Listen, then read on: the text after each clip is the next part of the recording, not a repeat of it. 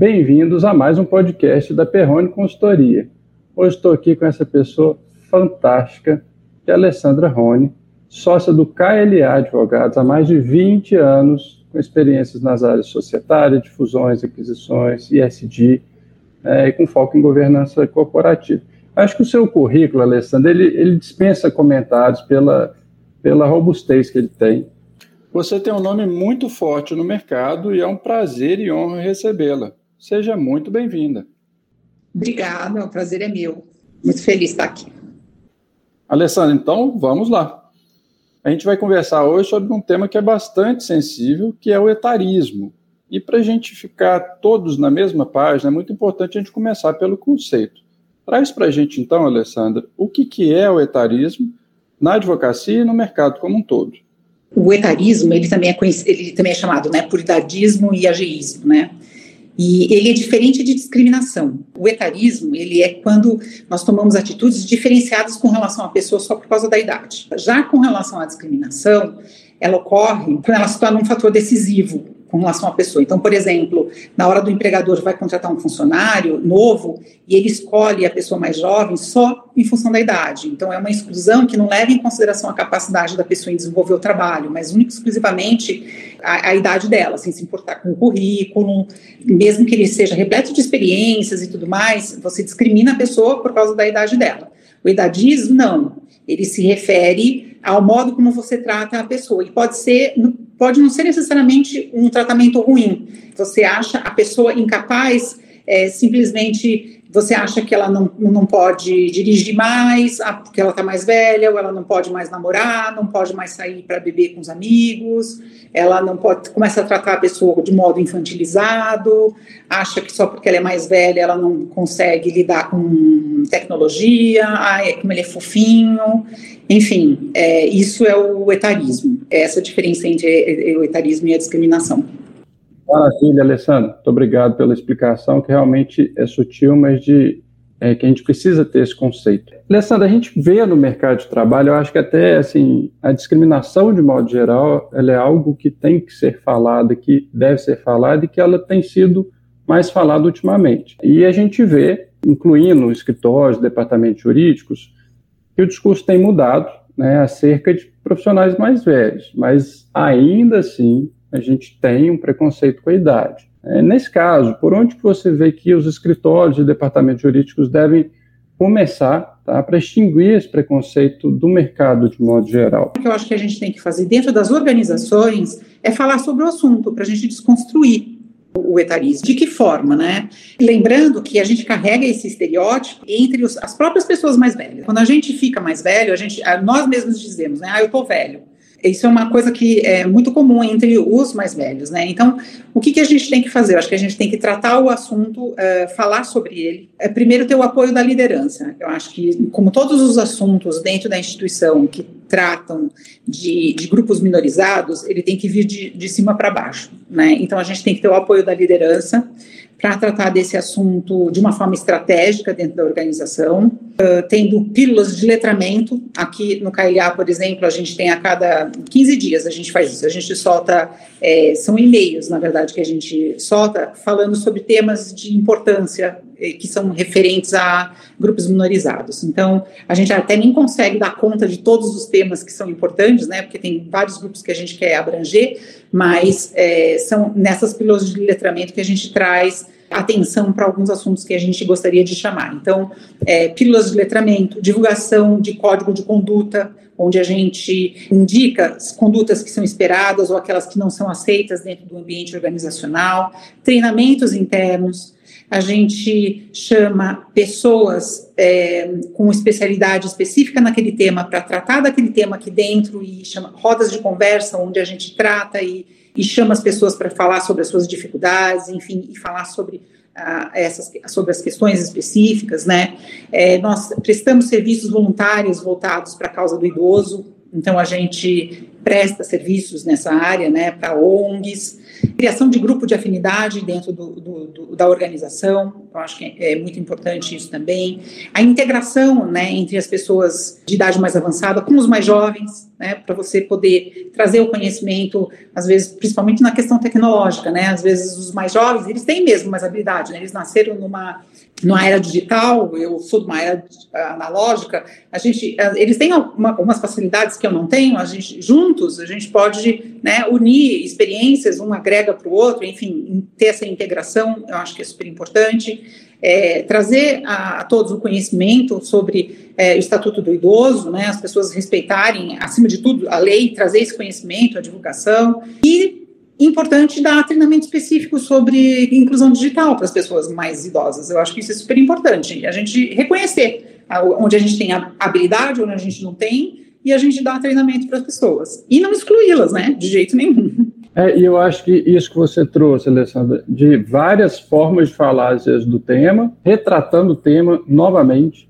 porque às vezes ele é dito, a gente escuta o que deve ser escutado, vamos dizer, socialmente esperado, mas na prática, no dia a dia, um olhar diferente, um tratamento que é diferente por parte de algumas pessoas, às vezes até de forma inconsciente, sem perceber que tem aquilo.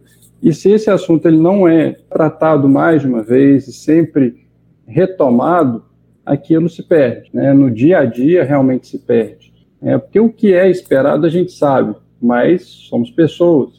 Como você falou assim, não, não necessariamente é, é algo consciente, é algo que vem de gerações, é, dos mais novos, dos mais velhos, e que aquilo é feito de modo natural. Precisa ser, ser descrito que está acontecendo de uma maneira que não deveria né, para as pessoas terem o tempo de reflexão, poderem mudar realmente, né?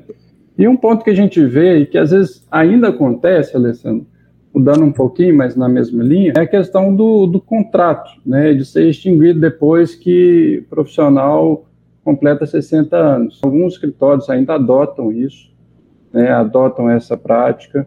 Ter o término do contrato, quase que uma aposentadoria compulsória, né, ou de de alguma outra maneira. Eu queria que você trouxesse para a gente um pouquinho como é que isso pode, essa prática pode ser prejudicial, tá? Como é que essa ação pode repercutir no mercado como um todo. É quase é, é inimaginável, né, que alguém ainda possa fazer uma coisa dessas, né? Porque você pode tirar do mercado profissional pessoas extremamente competentes e que ainda são muito ativos na execução dos seus trabalhos. Aqui no KLA, por exemplo, temos profissionais que são fundadores do KLA e que continuam aqui e que são muito ativos. Eles continuam liderando equipes, continuam captando clientes, trabalhos, sendo referências em todos esses relatórios aí de referência e tudo mais. Não, não faria sentido nenhum essas pessoas seriam excluídas do nosso quadro societário. Então, assim, envelhecer é um, é um processo que vai atingir a todos nós, né? Então, a gente não pode normalizar um, um preconceito em relação à idade numa situação como essas. Então, para mim, é inconcebível e e nós estamos abertos a essas pessoas que estão sendo excluídas de outros escritórios. Por exemplo, nós acabamos de, de contratar e até anunciamos a vinda do Antônio Aires. Ele, ele tem 65 anos, e ele está vindo para o KLA. Estamos extremamente felizes com a vinda dele. É, ele faz área de mercado de capitais e vai liderar uma equipe. Ele é extremamente atuante. A gente ficou extremamente ansioso com a, se ele ia aceitar ou não a nossa oferta. A gente queria muito que ele viesse e ele. Estamos super felizes. Anunciamos, acho que faz uma semana mais ou menos, a vinda dele. Ele está também super feliz. Enfim, é uma coisa que eu acho que sim, ficou no passado para mim, uma coisa dessas. Não é inconcebível, eu acho que nos dias de hoje imaginar que uma pessoa porque tem mais idade não tem mais capacidade de agregar no, no, no ambiente profissional, né? Eu acho que é exatamente o contrário, né? Fantástico. É, a gente tem é, tem tido, inclusive, para discutir sobre o tema, muito, muitos comitês em escritório, em empresas, né, comitês sobre diversidade, sobre equidade, equidade, desculpa, inclusão, é, por todos os benefícios né, que o comitê traz, mas também como uma estratégia de mercado. O que você trouxesse para a gente? Como que é no KLA? A gente tem aqui dentro do KLA, nós temos uma área da qual eu faço parte, inclusive, que é a área de o Comitê de Responsabilidade Social, eu faço junto com outros sócios e também colaboradores, e nós temos também grupos de afinidade. Hoje nós temos o grupo de afinidade racial e LGBTI+. E nós apoiamos, nós também realizamos eventos, temos parcerias e compromissos com algumas entidades. Eu acho que isso tem que ser, é, é algo necessário não só como uma estratégia de mercado, né, mas também para que isso, hoje em dia, é uma questão não só ética, né, que a sociedade cobra como sociedade, mas dentro da organização você não pode mais olhar para os lados e ver todos os homens brancos heterossexuais, enfim, você é necessário, o, o próprio mercado é, é, solicita isso de você, os seus clientes requerem isso de você, e dentro da organização, para você ter mais engajamento, para você conseguir retenção de talentos, é, para você a captação de talentos e a retenção dos talentos, né? As pessoas aqui para você conseguir um ambiente de, de, trabalho gostoso, né? Um ambiente onde as pessoas estão aqui mais engajadas com o trabalho, felizes no ambiente de trabalho, a gente percebe isso.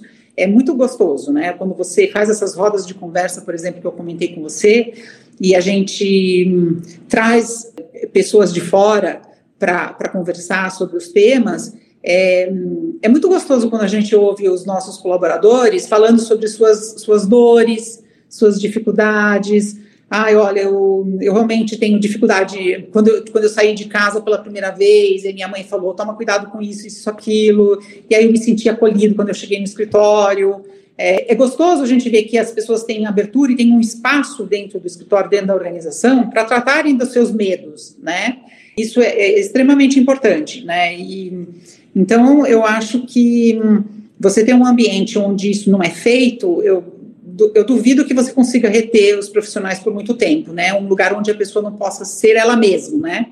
Onde ela tenha que vestir um chapéu diferente dentro da organização e fora um outro chapéu, né? Eu acho que isso as pessoas não conseguem mais fazer, né? Você não consegue reter mais profissionais que tenham que vestir chapéu, chapéus diferentes, né? Então ela, ela tem que ser ela mesma o tempo inteiro. Então eu acho que com esses comitês você consegue trazer isso, né? E com essas conversas, deixar as pessoas serem inteiras dentro da organização. Eu acho que é isso que a gente procura fazer, né? Alessandra, maravilha, tá? Eu acho que é isso. Né? O caminho é discutir sobre o assunto, é discutir e assumir quando a gente tiver é, questões que, que precisam ser faladas, mesmo que a gente tenha vergonha delas, mesmo que a gente tenha é, algum tipo de desconforto, só discutindo que a gente vai conseguir quebrar barreiras, é, perceber os nossos viés, enfim, é uma série de, de pontos que a gente tem que estar sempre avaliando, conversando e analisando, né, para ver se a gente está no caminho certo. Um ponto que a gente vê sobre o etarismo é que a gente pensa no, no etarismo sempre em relação às pessoas mais velhas, né? Mas em contrapartida, há também escritórios, departamentos jurídicos que, que às vezes acabam limitando as vagas às pessoas com mais experiência de, de mercado, né? Deixando sempre as pessoas com maior experiência, excluindo novos talentos. Às vezes até sem uma possibilidade de avaliar se aquela pessoa tem o, o potencial ou não. Como é que a gente faz para equilibrar essa balança para não puxar nem para um lado nem para o outro? Os escritórios eles precisam olhar para ambos os lados para os mais experientes, com mais tempo de carreira, né, na, na, nas mais diversas áreas, mas também para os mais jovens, né, que vêm com novas ideias, novos pensamentos. A, a mistura do, de ambos é que vai fazer o escritório ganhar. Eu, eu acredito bastante nessa, nessa integração aí, nessa troca de, de experiência. Então, dentro das áreas, eu acho muito importante que haja essa, essa diversidade aí geracional sempre na medida possível, é, havendo a, possibilidade de ter vários integrantes e, e, a diversidade geracional é de extrema importância. No CAIA, nós temos advogados mais velhos e estagiários que trabalham lado a lado, cada, cada um colaborando da sua forma, com base nas suas vivências. Eu acho muito importante que haja esse equilíbrio. Para a gente encerrar o nosso assunto, nosso bate-papo está super gostoso. É, eu queria que você trouxesse como que a discussão sobre o etarismo é, precisa vir desde as faculdades? Como é que você vê isso nas universidades? é, se você vê que essa modulação do pensamento ela já ocorre dentro das universidades, qual é a importância para o nosso tema para trazer uma mudança de comportamento na prática, no dia a dia? É, nas universidades de direito, é, não acredito que isso tenha sido muito tratado. Por isso que eu acho que é muito importante que isso seja tratado dentro das organizações, né, para que seja feito de uma forma é, consistente dentro das próprias organizações, né, que é uma é, hoje a gente faz isso dentro dos nossos comitês e das pílulas de letramento para trazer mais consciência para os nossos integrantes, porque eu não tenho muito conhecimento de que isso seja tratado dentro das universidades, de que tenha isso específico como uma matéria, enfim. Eu não vejo isso sendo tratado nas universidades como uma matéria ou como uma questão de, de conscientização, enfim. Sandra, perfeito. Muito obrigado pelo seu tempo valioso muito obrigado por esse bate-papo tão agradável. É um prazer te ter aqui no, no nosso podcast. Eu espero tê-la outras vezes em diversos momentos. Muito obrigado. Eu que adorei. Muito obrigada por trazer esse tema super importante. Estou sempre à disposição.